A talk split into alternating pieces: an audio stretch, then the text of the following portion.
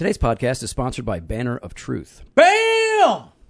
Banner of Truth is an evangelical and reformed nonprofit publishing house that puts out some of the best historical and modern works from the reformed tradition. Check them out at banneroftruth.org.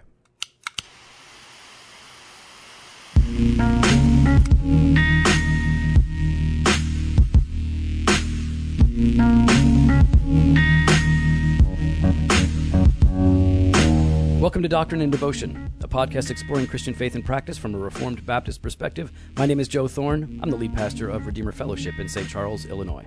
And I'm Jimmy Fowler, elder candidate at Redeemer Fellowship. What you doing, buddy? You know, I'm doing... What am I doing? Like, what am I doing today? What's going on? What's new? Well, what's new? Well, my son has a birthday party today. Elias. Yeah. Elias. So yeah. Elias has a birthday party. Our sons have the same name, Elias. Yeah, but, you know, my Elias has a birthday party today. Okay. And so... How old is Elias? Elias is... Wait, actually, that's a good question. Oh, my God. 3. Are you sure? Mm-hmm. Okay. I'm rounding up, maybe. He had to look it up on his phone. I did. Maybe. But, you know, he's turning 3 today. He's all excited. You know, he went to bed. I was telling Joe earlier because Joe was... saying that my kid is very self-centered and focused on himself, celebrating himself, today. But last night, as we were going to bed and we were praying, he goes, "You know, Daddy, I want to pray that everyone has fun and no one's sad."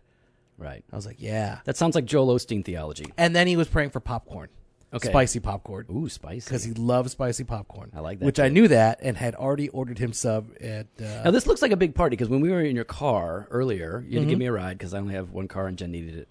So you gave me a ride, and in the back of your car, there's a bunch of stuff, and it looks like a cape, like a costume cape or something. Yeah, it's going to be Star Wars themed, and so we've got there's 20-something kids coming and the adults. We're going to have a big bonfire. Michelle bought 500 glow sticks that's going to go all around the yard. She bought a fog machine. I didn't realize. Did she buy it or did she rent it? Bought it. Oh, she bought some fog machine, and her plan is, you know, for a young Jedi, they're first called a Padawan. Yeah. And so we're going to have this little ceremony where Elias becomes a Padawan. Oh. Everyone gets lightsabers, and then myself and a few other dads, I've already talked about it, we get capes, and we're going to be, the fog machine is going to be over by us on the fence.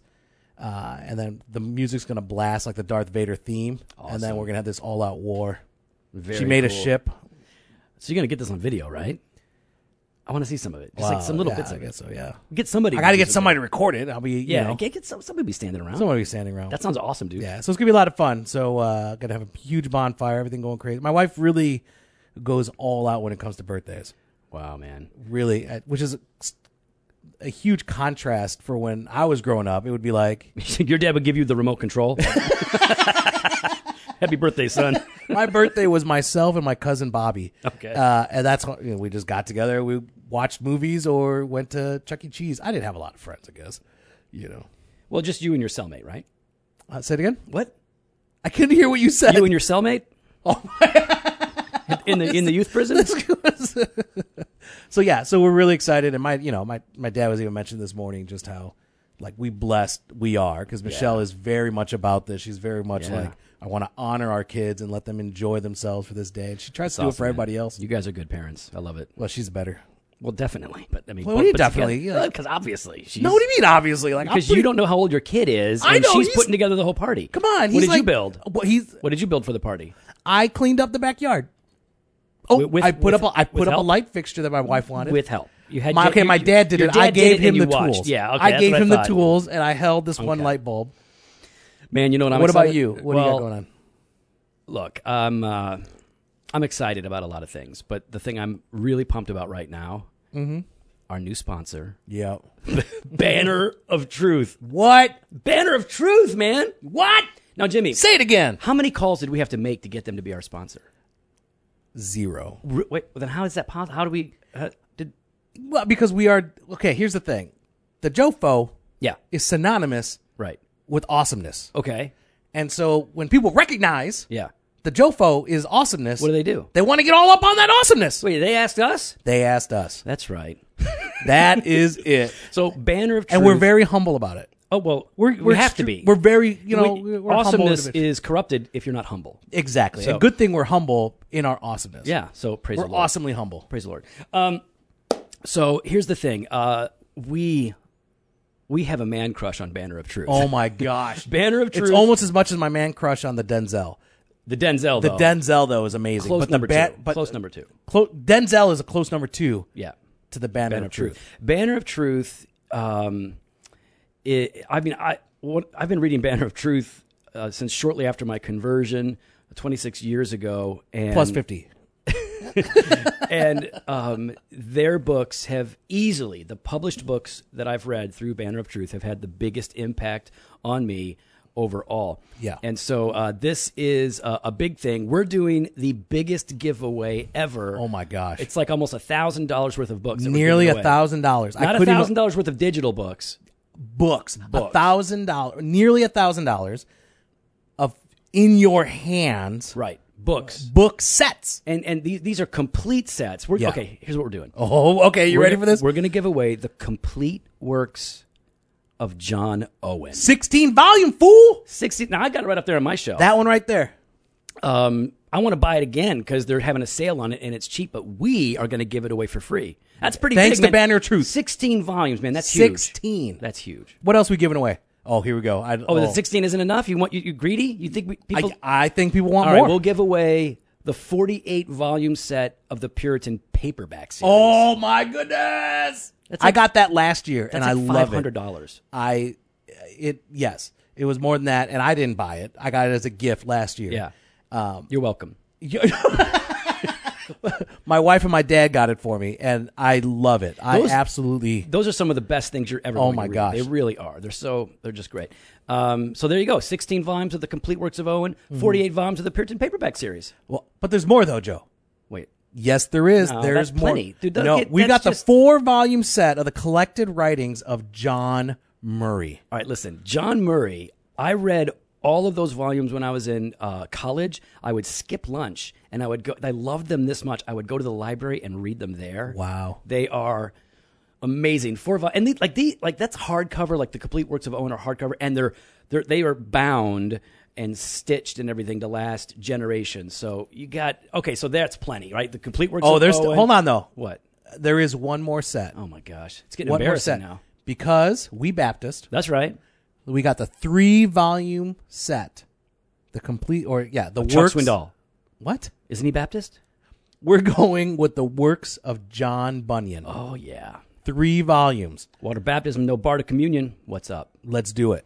All right. So here's the deal. I heard your thing just go off. I'll Can mute you please it. Turn it's it muted? Muted. It's you muted. Do this all the time, and you make fun of me for this. Okay.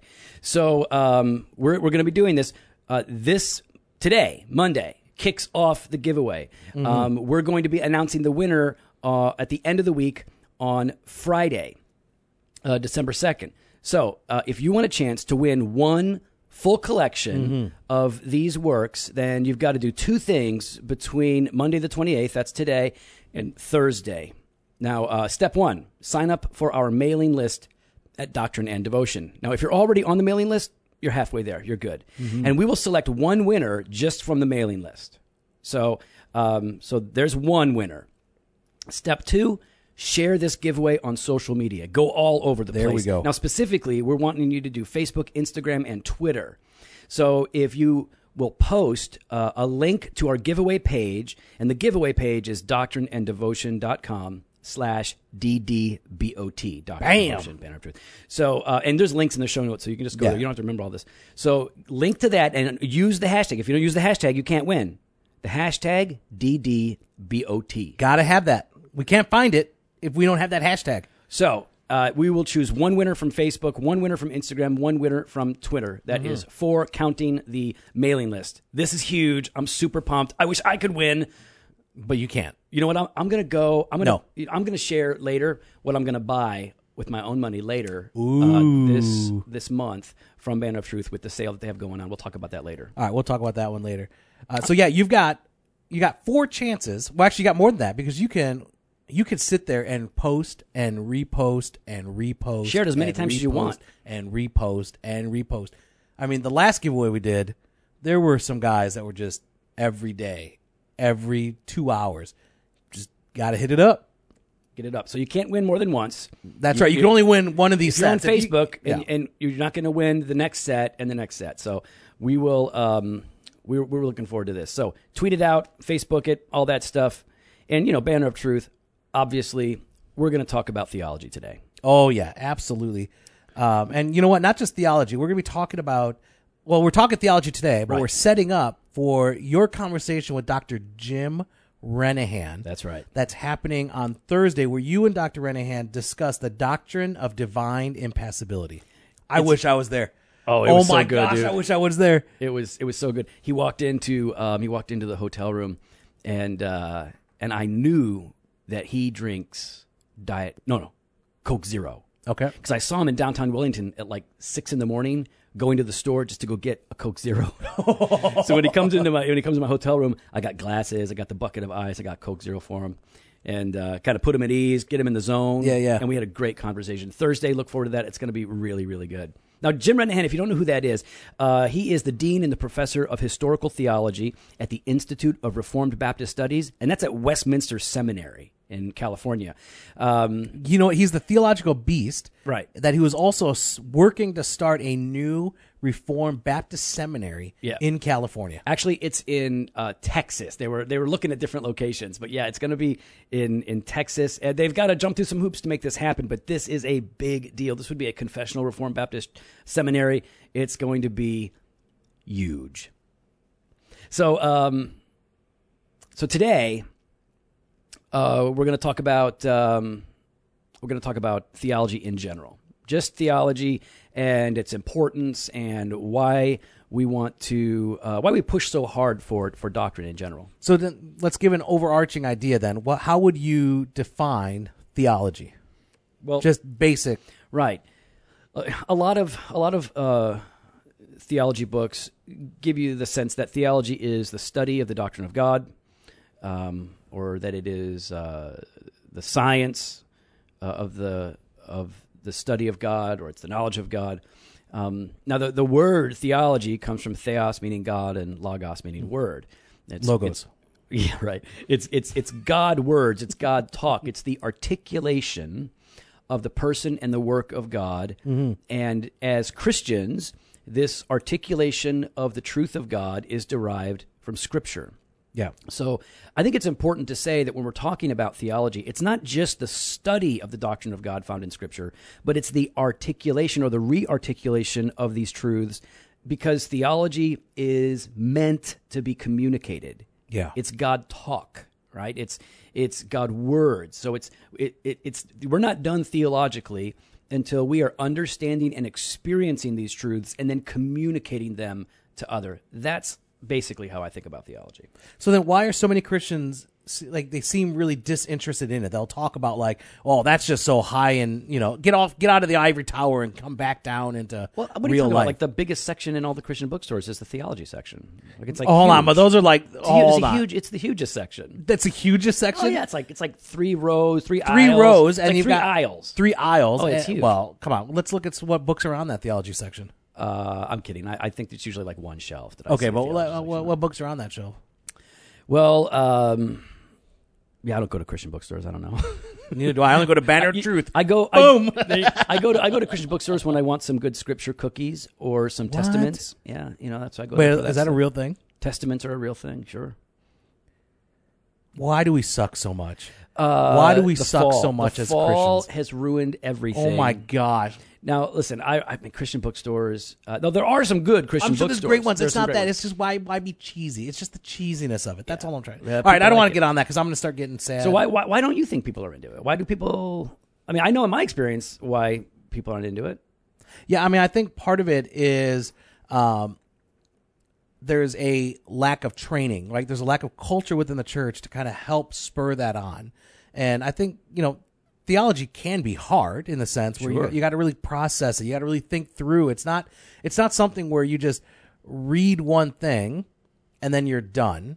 Right. You know, you got to read and you got to reread, and then you got to look at counter arguments. You got to look at the arguments for it or against it. You got to really process and chew over it. Right. And see how it connects to everything. And so it's not cookie cutter. It's hard cut. It's hard work, I mean.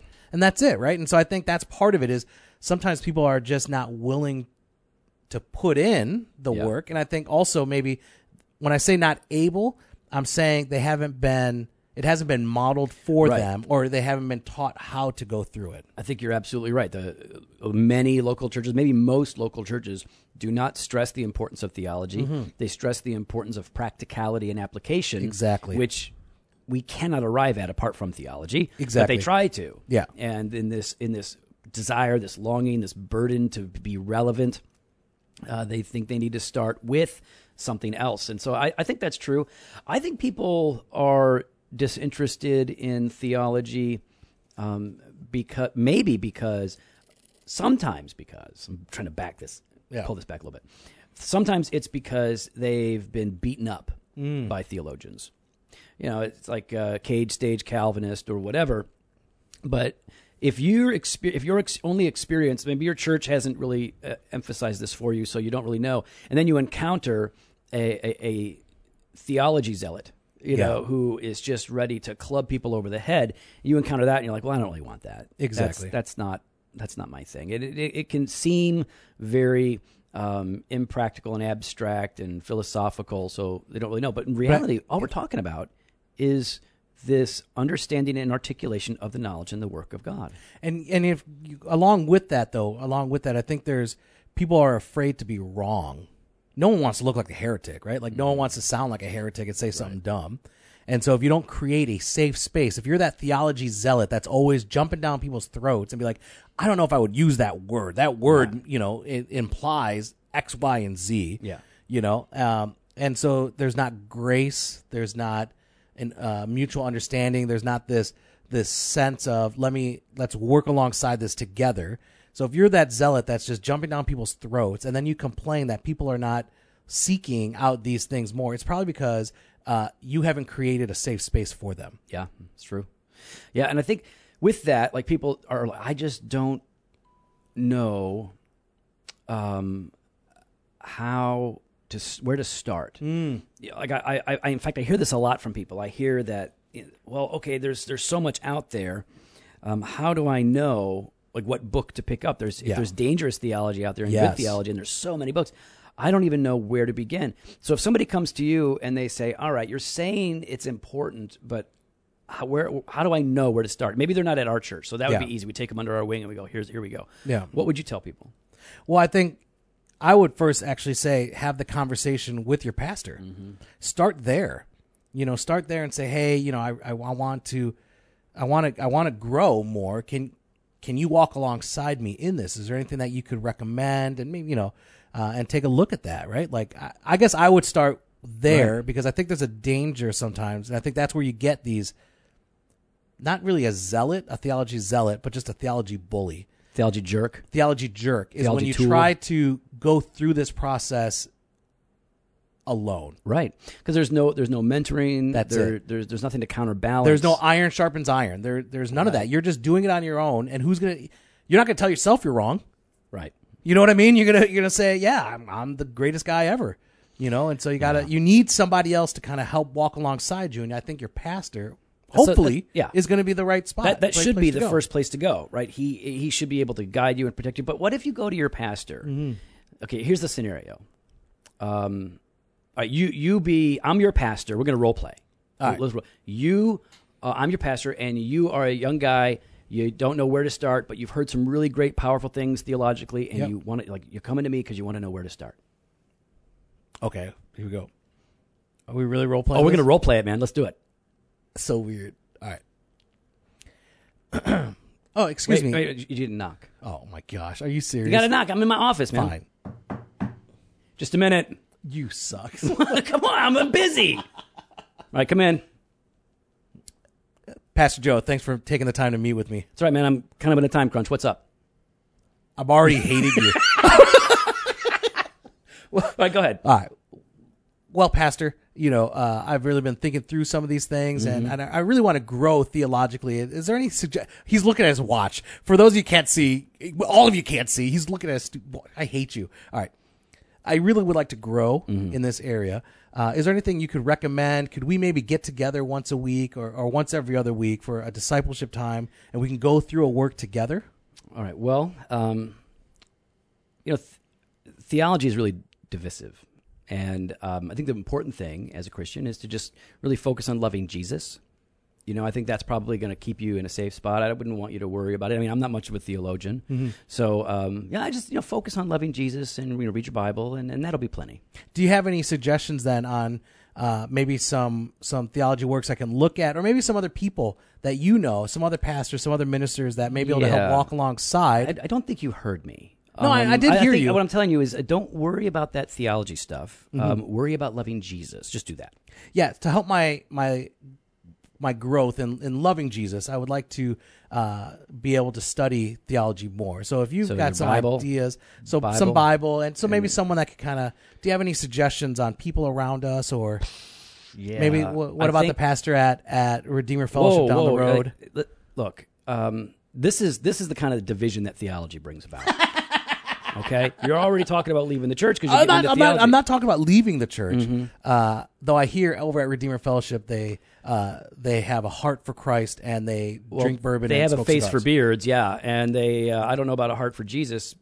Like I've heard pastors say that before. I've heard pastors say, "Don't worry about the theology, mm-hmm. just love Jesus." I've heard pastors say, "I'm not much of a theologian," but I feel like that doesn't sound right because we're all theologians. Of course it is. It's just whether or not we're a good one or not. All right, here's the thing. If you go to your pastor and you say, I need to grow in theology, tell me what to do. If your pastor's response is, don't worry about it, or I'm not much of a theologian, get the heck out of that church. That's crazy. I was trying to be gracious. Yeah, well, you're different from me. So, yeah, I think talk to your pastor. That's one place to start. You know, talk to your friends. Mm-hmm. There are also, you know, some publishers that tend to put out some pretty good material. So Crossway's pretty much across the board. Their material is good. Banner of Truth, obviously. Is going to have amazing resources. So publishers, you can find certain publishers, or you may already know of certain authors. You're like, okay, this is an author that I've heard something from that I really resonate with, and so you can explore other titles to them. But your best bet is start with your pastor, start with your local church, and go from there. This is really important. Yeah. The reason it's so important has to do with the glory of God, doesn't it? Ultimately, because what we believe is going to affect how we worship, and then also what we actually think of God and who He is and what He has done. Right. Right. And so you can't respond. You're going to respond. I don't know. I'm going to leave it there. I think it's just more. It's going to affect your view and your understanding of who God is and what He has done. Yeah, that is, I think, the bottom line truth. So you can't know God apart from theology. That's right. You can't express or explain God apart from theology. You can't worship God apart from theology. And it's this knowledge of God that we have that God uses to sanctify us, right? It's the knowledge of the truth. So our growth in godliness. I mean, frequently doctrine is equated with godliness, or at least it's mm-hmm. related. It's not equated, but it's related to godliness throughout Scripture. You know, pastors in particular are addressed to be theologians, to not neglect their responsibility to keep a close watch on yourself and on the teaching. That is the doctrine. Persist in this, for by doing so you will save both yourself and your hearers. Our salvation is wrapped up in theology. Mm. And so in knowing God and in making God known necessitates theology, and that is leading to the reflection of the glory of God, the beauty of God in all of life. It's critical. So it relates, it's important because it relates to the glory of God, and that breaks down into our worship. It breaks down into other areas of our lives, like evangelism, right? Your understanding of God and the gospel will impact your evangelism. It will impact the way that you treat your wife. It will impact the way that you approach your work. All of that is related to theology. There is no part of life that isn't in some way related to theology. Even our recreation is related to theology. So then what's the danger then of neglecting it if it's impacting every aspect of our life? Well, I think one thing, we just read that verse, right? From 1 Timothy 4, to keep a close watch on this, persist in this, because in doing so you will save both yourselves and your hearers. If we are not strong theologically, if we are not investing there, we will be weak in our salvation. Now, that doesn't mean that we won't be saved, that we don't have some knowledge of mm-hmm. Jesus and God and the gospel, but it means that it will be underdeveloped, and therefore our piety, our our experiential walk with Jesus will be weaker as well. As well as during those times of trials and temptations and struggles, right? Absolutely. I mean, I think I've mentioned this before, but when Jen and I were dating, the very first thing I needed to establish was that we both believed that God was absolutely sovereign over all things, good and bad, because how you view that will determine how you view life's afflictions and sufferings, the loss of children, the loss of a job. Yeah. And so, yeah, it absolutely has an impact. What does it mean that God is good? What does it mean that God is unchangeable? All of those things will have a corresponding impact on our experience of God. And so, how we respond in the midst of that. Right. Absolutely. Because if there is deficiencies in doctrine, I'm not the first to say this, the deficiencies in doctrine relate to deficiencies in our piety. There are going to be questions, and the bigger the problem in our doctrine, the bigger the problem in our faith, the bigger our problem. I mean, this is the thing, like faith is not a leap into the unknown. Faith is reliance upon what God has said, what God has revealed. So we trust him, we trust his promises. So that means we have to have knowledge, that's the theology, and the better understanding that we have of God, his work, his ways, his plan of redemption, the more enabled our faith is to really grow and be strong. So there's an absolute connection there between our faith, our walk with Jesus, our experience of the Christian life. All of that is tied up in theology. So if we neglect it, we are essentially saying, well, I can run this machine without gas, or I can run this machine without oil. Maybe that's a better, because after a while, it's just going to it'll seize up. It's going to seize up, yeah. So then what was the first theological book that you remember benefiting from? The first theological book that I read. Okay, so when I was converted, here's how it worked. I was reading the Bible a lot and was being called a Calvinist, and I didn't know why. I didn't know what that was and didn't read any books. And then I read a Chuck Swindoll book.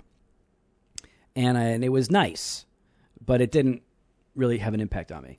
And then I read a John MacArthur book called Our Sufficiency in Christ. That was probably the first theological book that I read where afterwards I felt like, wow, after those 300 pages, I'm different.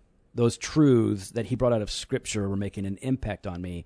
And then after that, it would be Charles Hodge's systematic theology. Oh, wow. What about you?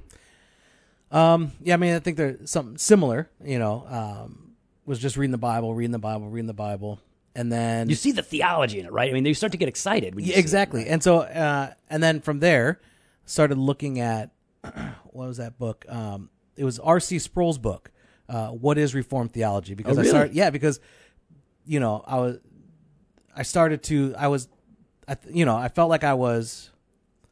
know that I was Reformed, right? Like as I was reading, I was just persuaded. And I was like, well, no, this is what the Bible says and everything. Mm-hmm. And so people were starting to say, well, hold on, they're just telling me you're not reading it right. Yeah. You're not reading it right. And so then one pastor who is Reformed, and I was talking with him because I was struggling with it because I couldn't go to my pastor about this stuff. And he said, well, you might want to read this book. And so I started reading that and started to put and understand, okay, well, hold on. This is where I'm at. And then from there, looked at Desiring God by Piper, and just kind of fell in love with the gospel all over again. Right. And that's really the thing. Like theology isn't really fully understood until we see how it relates to God's promises in Jesus. Yeah. And I really think that. I mean, even as it relates to things like omniscience and his omnipresence, I mean, all of these doctrines should draw us in to understand Christ better and to help us to see the significance of his incarnation, of his substitutionary life and death and resurrection, that in him we are made right. And I think that the danger is it's easy for people, and we'll talk about this, but to only focus on parts of doctrine and not see how it relates to the whole biblical sort of theology that should make the difference. But I think it should also then go further than that into worship and adoration.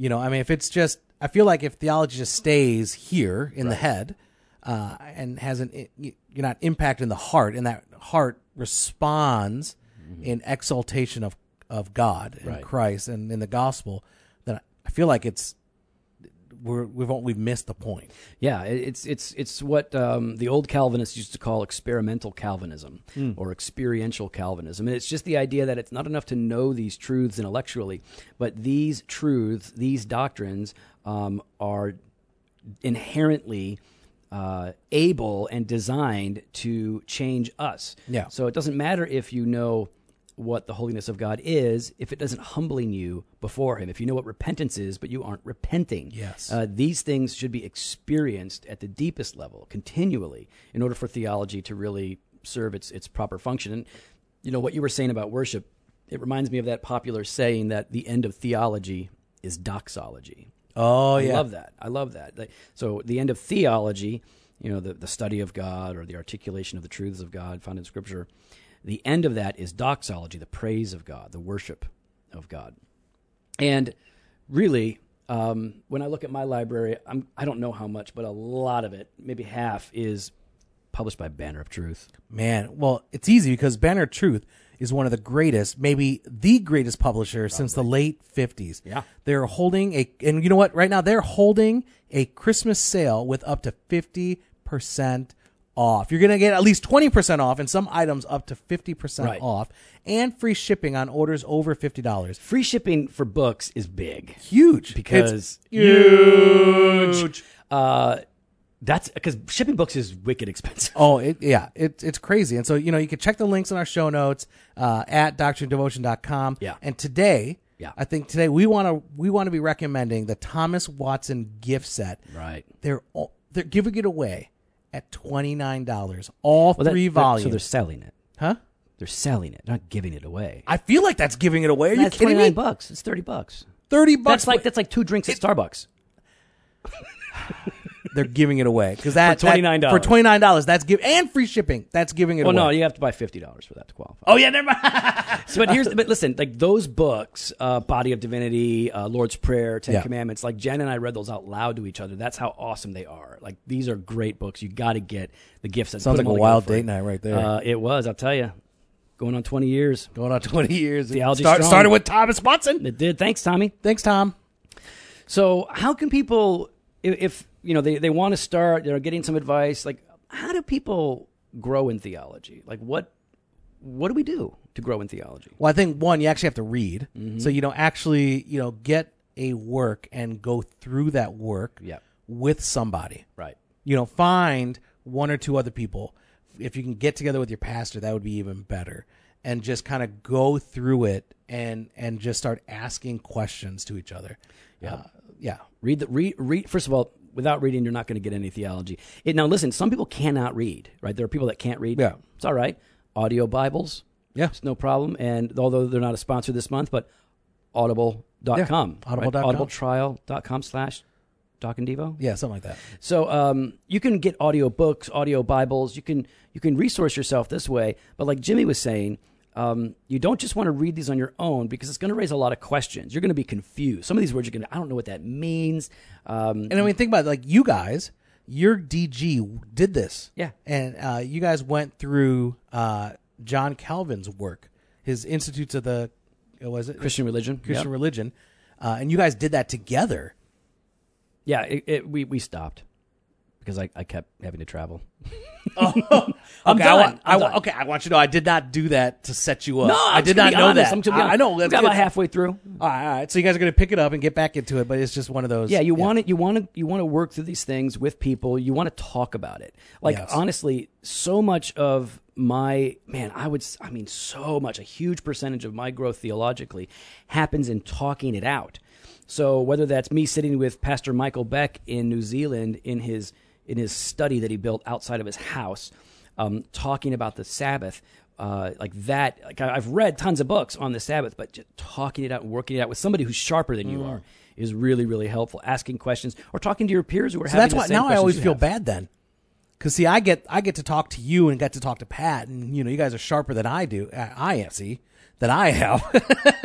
and you guys get nothing from me. You play it up. No. We all sharpen each other here, and that's really the point.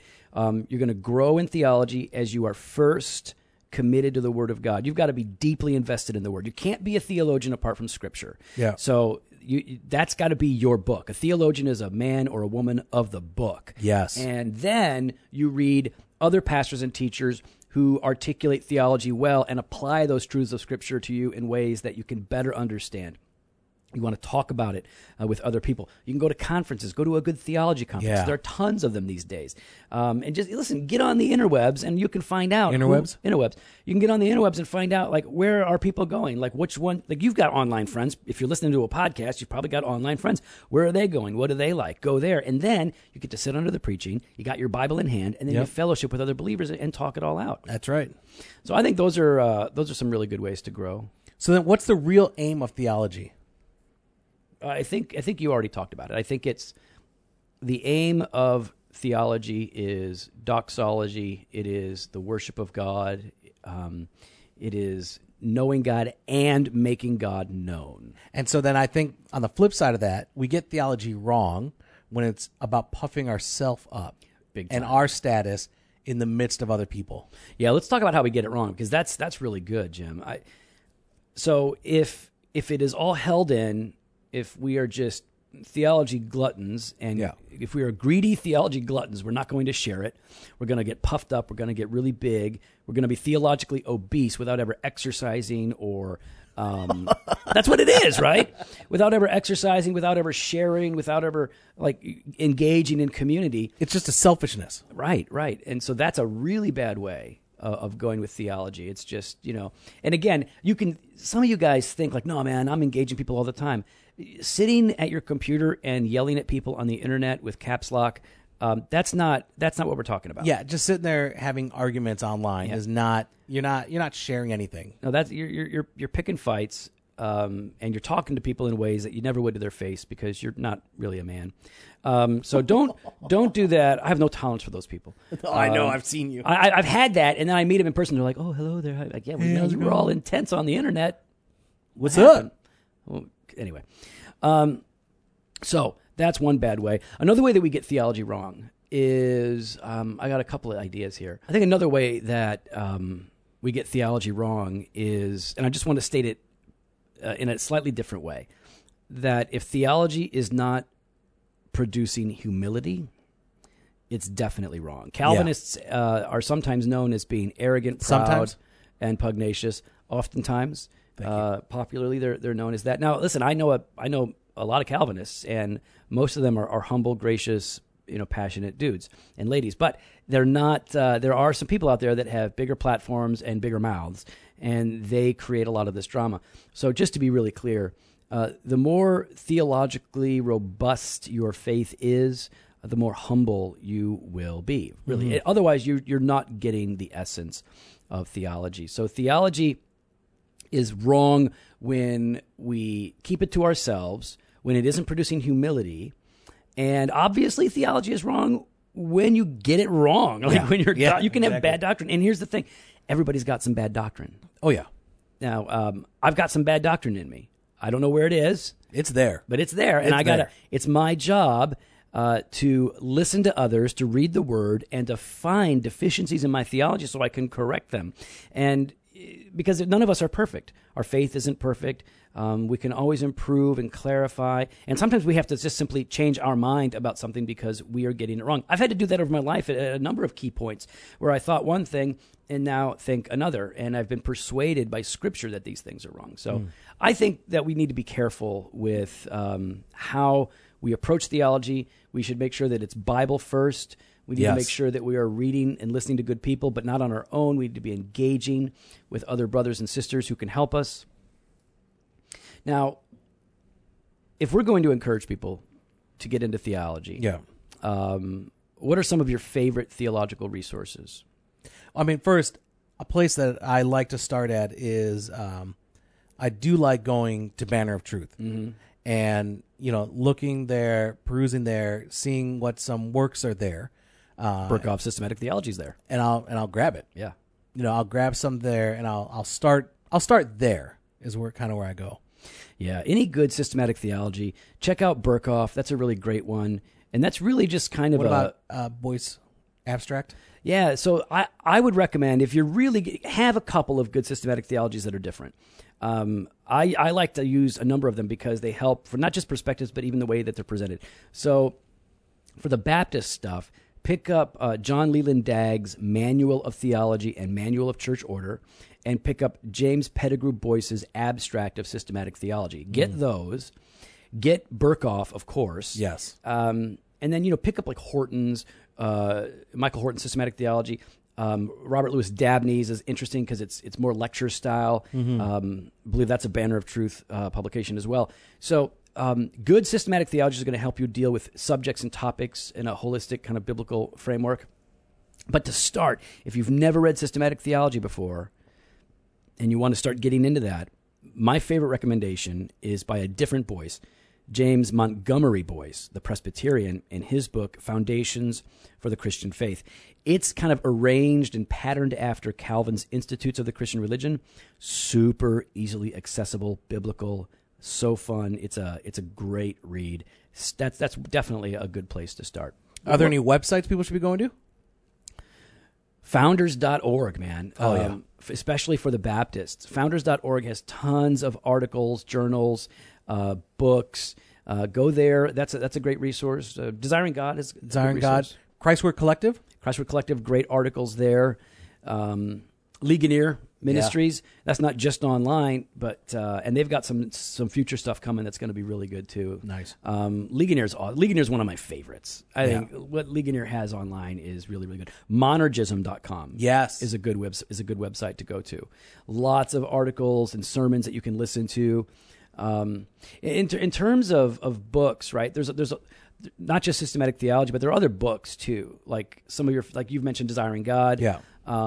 One really helpful book that I think would clue people into the need for theology is to read Michael Horton's Christless Christianity. It's really good. It's an easy read, but it's exciting, it's convicting, and it shows you some of the dangers that are out there. Any of those Puritan paperbacks are good. And there again, you could pick one based on the subject that you're interested in. So, Joe, we got time. We have time? We've got time for one. Let's do it. We're going to do a little bit of mailbag here. This is from Austin. Subject is Southern Baptist Seminary and alcohol use. Hey, guys. I love the show and just wanted to express thanks for all... so long of an email, dude. I love the show. Do you want me to read it or you got it? I got it. All right, come on. I love the show and just wanted to express thanks for all of the hard work you both put into making 2 episodes a week. Because Redeemer is a part of the SBC and you both consume alcohol / enjoy cigars, I suppose this question could go to either of you. I had the desire to go to seminary and am currently serving as an intern on staff in my local church. It is affiliated with the SBC and my pastors suggested that I apply to a Southern Baptist school for an MDiv in order to get a 50% discount. I've applied to New Orleans Baptist and had to sign a waiver stating that I would not drink alcohol as a student. My question is it sinful to sign, in this case check a box, stating that I will not do this when I intend to enjoy alcohol occasionally? My conscience isn't burdened because I, like the two of you, have come to the conclusion that alcohol is a blessing to be enjoyed responsibly by the Christian. I just struggle with the idea of agreeing to the terms of the school without having the intention to keep it. Is this crazy? Do you have sound advice for a young guy who wants to go to seminary while serving the local body and without breaking the bank? I love the show, and thanks in advance for continuing to edify brothers and sisters everywhere with your shenanigans. All right. You can get the PSs. He's got like 10 PSs. Got 10 PS, PPS, PPPPS, PPPPPS, OPP. All right, so yeah, you know me. All right, so I'm gonna be real direct here, Austin. So hear my heart in this. I'm not trying to be harsh, but I want to be direct. If your conscience isn't bothered by you agreeing with the seminary, by saying to a seminary, I'm not going to drink alcohol, but you intend to drink alcohol, there is a problem. Yeah. There's a real problem. Your conscience has been desensitized then in a certain area, because for you to give your word that you won't do something and then intentionally go and do it is flat out sin. It dishonors Christ.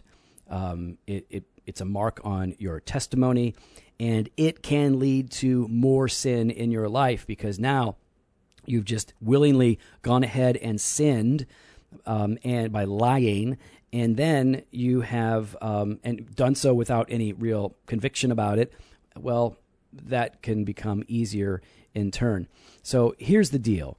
There is no problem. There is no sin in enjoying in moderation lawful things like cigars and alcohol. Mm-hmm. Drunkenness and addiction, of course. That's a whole separate issue. Gluttony, overuse. That is a sinful issue. So when you go to a seminary that has different standards, regardless of why they hold those standards, you are making a choice. It's your decision. I'm going to go to the seminary. Nobody's making you. And now, by signing up, you are agreeing to abide by their rules. Now, you may not like their rules. You may think their rules are stupid. Their rules may be stupid. Yeah. It doesn't matter. You've agreed. You've signed up. And so I would say it is extremely important that you do not go to a seminary where you cannot abide by their rules and meet their expectations. And that goes the same whether you are on site or off site. Yeah, they'll usually qualify. Usually if you're off site, I don't know usually, but I know sometimes if you're outside, it doesn't matter. But if you're on campus, it matters. Yeah, like I think in this case, does it? Yeah, yeah. So if it makes no difference if you're saying I won't do it, then you can't do it. Doesn't matter if people know about it or not. Lord knows, right? I went to Moody, and I could not smoke or drink while I was there, mm-hmm. And I didn't. I was like, okay. And I had a roommate at one point who would smoke cloves because it was a tobacco abstinence policy, not a clove policy. So he'd smoke cloves, and I was like, dude, that's seriously, man, you're still breaking the rule. Like, don't do that. So you got to give it up. Then Jen and I, we graduated. Now my wife's from Germany, so like she grew up drinking beer. I think they put beer in her bottle or something. In Germany they do it different. So we didn't drink or smoke during Bible college. Then we were going to go to seminary, and at the time Southern did not have a policy regarding alcohol when we were accepted. Mm. So we went. And we enjoyed some drinks that first summer, and then they changed the policy to an abstinence policy for alcohol. Oh. And I chose that seminary rejoicing in the fact that there was no policy. They changed it. Now, I could have left and gone to RTS, but I chose to stay. Yeah. So I stopped drinking as a student at Southern Seminary. So, yeah, listen, man, you're signing up. You're doing it. So I would say hang it up for a time. Our church planters... all of our interns, yep. residents, and church planters cannot drink alcohol. That's right. When they are receiving funds from the SBC, the North American Mission Board, whatever, and they honor it. They all honor it. Yeah, yeah. Despite us making fun of them during the process. Oh, totally. Yeah, we'll sit there. We'll put 2 cups. Yeah, put 2 cups. We'll pour them both. And we'll, okay, I'll take care of that for you. Here's your beer, Tim, and here's my beer. Now, you can't drink yours, so I guess I'll drink it. I'll take care of it. So, listen, you just got to honor that. I think that's really, really important. It's a good question. A lot of people ask it. So, guard your heart and honor the Lord as you're looking at theological education. Big thanks to Justin Bond of J. Bond Media, the audiovisual wizard of Doctrine and Devotion. If you've got any audio, video, or visual, what'd I say? If you've got any needs at all, Justin can take care of it. He's got this covered, man. So head on over to J. Bond Media. He can do the massage. Head on over to J. Bond Media. Eczema? He can clear up that eczema. He's okay. JBondMedia.com. Right. Hit him up, and he will take care of you. You can leave us an honest 5-star review at iTunes or any other podcast platform. You can follow us on Twitter and Instagram at Doc and Devo, and on Facebook / Doctrine and Devotion. You can leave us a comment with ideas, suggestions. Just head on over to DoctrineAndDevotion.com, click the Contact Us page. Finally, if this is edifying for you, if this is encouraging, if this is worthwhile, tell a friend. Do that. Listen, Thursday, just a few days away. Goodness. I know it's hard. You're kind of fasting between Tuesday and Wednesday. Thursday, interview with Dr. Jim Renihan. It's going to be good. Hey, tweet him up, find him. I think it's like at IRBS _ 1689. Tweet him up, say, hey, we're looking forward to the interview. It's going to be good. We look forward to dropping that fresh pod every Monday and Thursday. Later.